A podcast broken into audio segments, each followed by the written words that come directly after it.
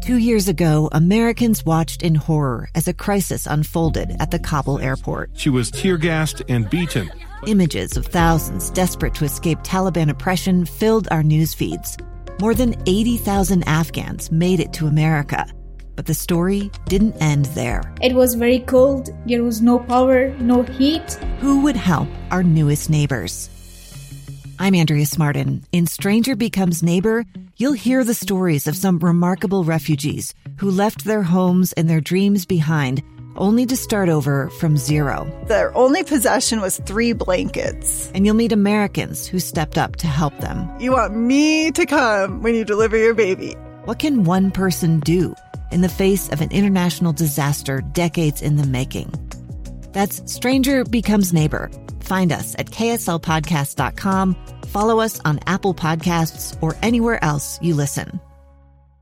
Inside Sources. Inside Sources. Inside Sources. Where KSL offers Utah deeper insights on the news. Host Boyd Matheson divides rage from reason and elevates the conversation on issues crucial to our community. On KSL News Radio 102.7 FM and 1160 AM.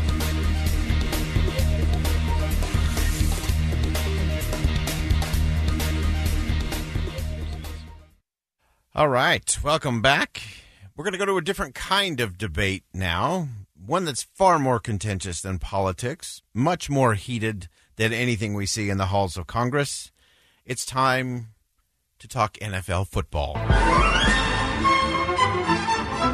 It is a Friday. It's time to shift gears a little bit. So, we're going to have a different kind of debate. Uh, and as always, we're pleased to be joined by our good friend Scott Mitchell, co-host of KSL News Radio's Unrivaled every weeknight here on KSL News Radio. Scott, how you doing today? Oh my goodness, I'm fired up. You gave me goosebumps with the music like that. And people are passionate about sports. Are you kidding? It's like life or death. We were talking the other night on our show about people that have like season tickets. In fact, the Jet season tickets are so cheap.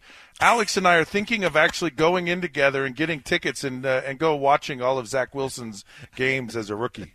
Well, let's let's start with uh, Zach Wilson because there are a lot of opinions uh, about Zach Wilson, uh, both positive and negative, uh, in terms of uh, where he is and what he will be able to do on a team that has struggled mightily for a mighty long time.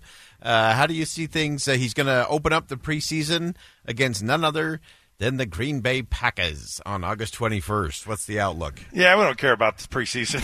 it's like we're not going to debate. Six snaps, gonna, right? look, I, I, will just tell you uh, that uh, just that opportunity to go into a game for the very first time mm. is because he doesn't know, right? He, yeah. he doesn't. I know he doesn't know what he's in for, and and it'll it'll be hyped up in his head. Like he'll be so pumped up and just you know bouncing off the walls, all this stuff. And then he'll get out on the field and he'll probably throw passes all over the place, up and down, and everywhere you can imagine. And then he's going to go, "Oh, this is just football that I played my whole entire life." Mm. Calm down. And uh, and he'll get into into the flow of it actually very quickly. I would imagine the start of the preseason might might create more nerves for him than the actual season mm. starting. Yeah, I, this I is the first time. Yeah, the, the first time is always is always interesting. Uh, go back to your first time. Uh, you talked about throwing passes all over. Usually, usually it seems like the first pass is like ninety miles an hour, about four feet over the receiver's head. Uh, well, it, it's hard to explain like uh, how how because this is your dream, right? This, yeah. You grow up with this, and we played. It was a preseason game we played in Chicago against the Chicago Bears, and at the time it was a few years past when they had won the Super Bowl, so they still had a lot of those players. Mm. And I grew up in Utah. I'd never seen a, a taller building than the church office building, right, in my life. right. And all of a sudden we're in Chicago, and there's like the Sears Tower is poking over the top of the stadium, like it wanted to watch the game as well, and I was just I was just mesmerized by how big and how how grand everything was. And of course, I was a rookie and I got into the game late, and some guy named Dan Marino, he was a starter at the time, so I didn't really matter. but I got on the field and I was so nervous. I don't know why, but I think I was like eight for twenty, and it was just horrendous. Like was, I just like, and and it wasn't really for me until the second preseason game that things really started to click in. And and I just and and that moment happened. I was like, oh, this is just football that I've known my whole life. Yeah, and it seems for a, a lot of rookies, the the first few games, it, it's sort of the speed factor seems to be part of part of that challenge. Everybody's coming uh, in, in college. You can you can make your way around a few of the guys. They're not going to have you know not everyone's going to be the you know a blue chipper, uh, and so the speed seems to be an issue. How did how describe how that feels when it starts to to shift a little bit in terms of just everything's coming at you too fast uh, to suddenly, uh, as you said, this is what I've done my whole life. I know how to do this. So it's like driving down I 15 and then you go to like the Indianapolis 500. And, and, and the reason is it's, it, I was so um, taken aback by how much, how intense it was just in practice.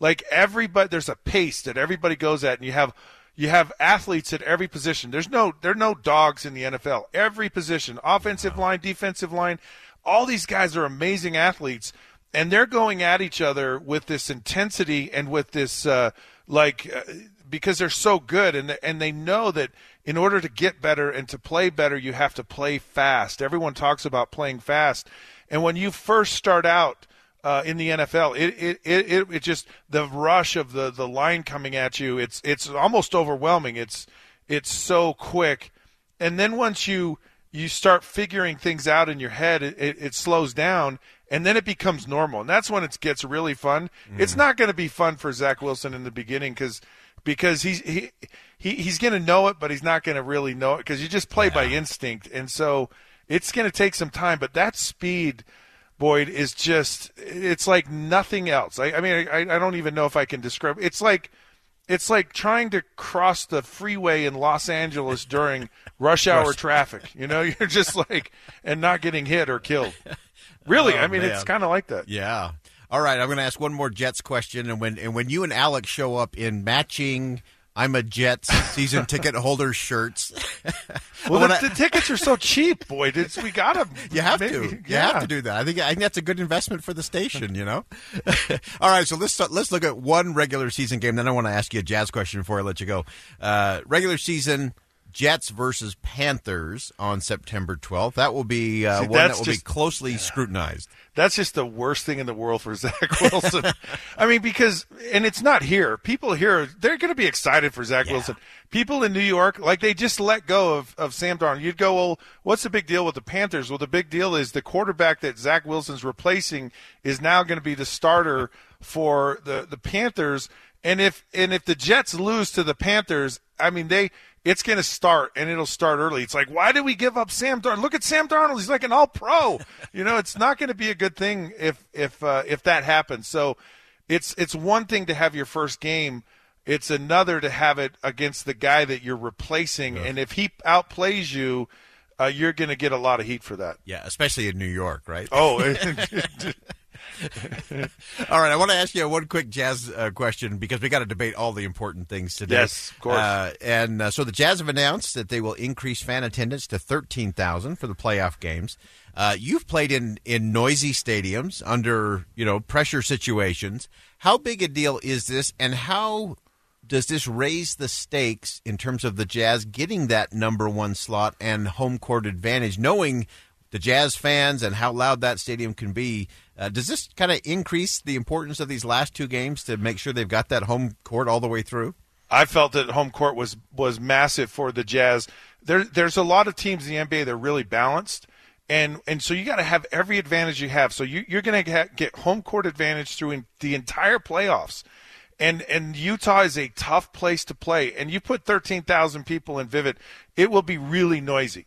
But the Jazz, the Jazz will feed off. I mean, they'll be like it'll be like they've been reborn again to hear all this noise and excitement. I mean, that's what all these players play for is to play for a crowd and, and to have a, a, crowd that's passionate about it. I mean, this is a real shot for Utah to win the whole the whole championship this year. There's not a team out there that really is head and shoulders above everyone else. And so if, if you're going to have a shot, this is the year and getting home court advantage is paramount to because you just need any kind of edge you can get. You need it, and and home court is a huge edge. And, and the Jazz have also played really well this year at home, much better than on the road. Yeah. Uh, Scott Mitchell, always appreciate your insight. And this is the things we should be debating all day, every day.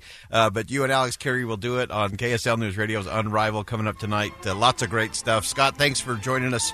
Uh, You're welcome. Checking in early. We'll have you back soon. I'd love it. I always enjoy it. all right. That's Scott Mitchell. As we head to our final break today, uh, it's easy to rewrite history. If you want a challenge, write to history in the future. Find out what I mean coming up next.